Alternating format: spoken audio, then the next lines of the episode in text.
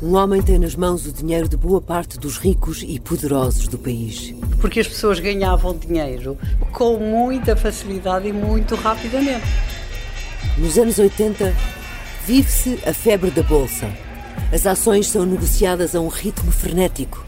Os corretores têm de ser rápidos e ágeis. E nenhum é tão rápido e tão ágil como ele. Este tipo tinha um dom.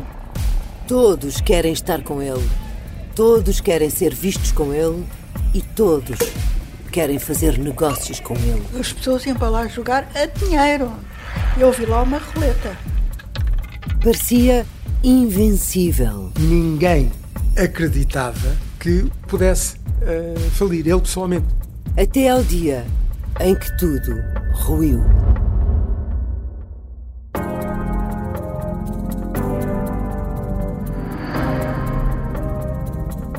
Começa a ver aquelas notícias todas, que, sobretudo de algum cliente que dizia que o matavam, aí ele agarrou na família e telefonou ao pai e disse que ia fugir, não disse para onde.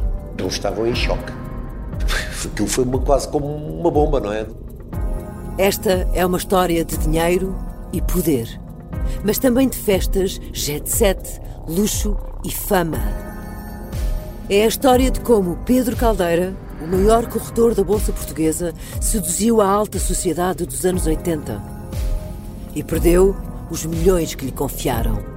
Se ele não tinha nada que esconder, porquê é que se defende? Atendia e ouvia pi, já sabia que era um, uma chamada internacional. Era o Pedro a desabafar comigo. Ele desabafava muito e chorava.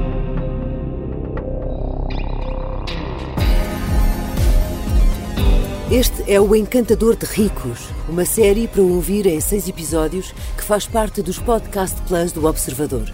É narrada por mim, São José Correia, com banda sonora original de The Legendary Tigerman.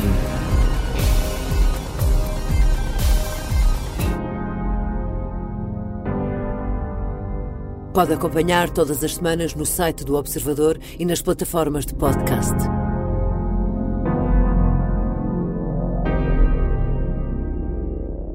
Os Podcast Plus do Observador têm o apoio da Onda Automóveis.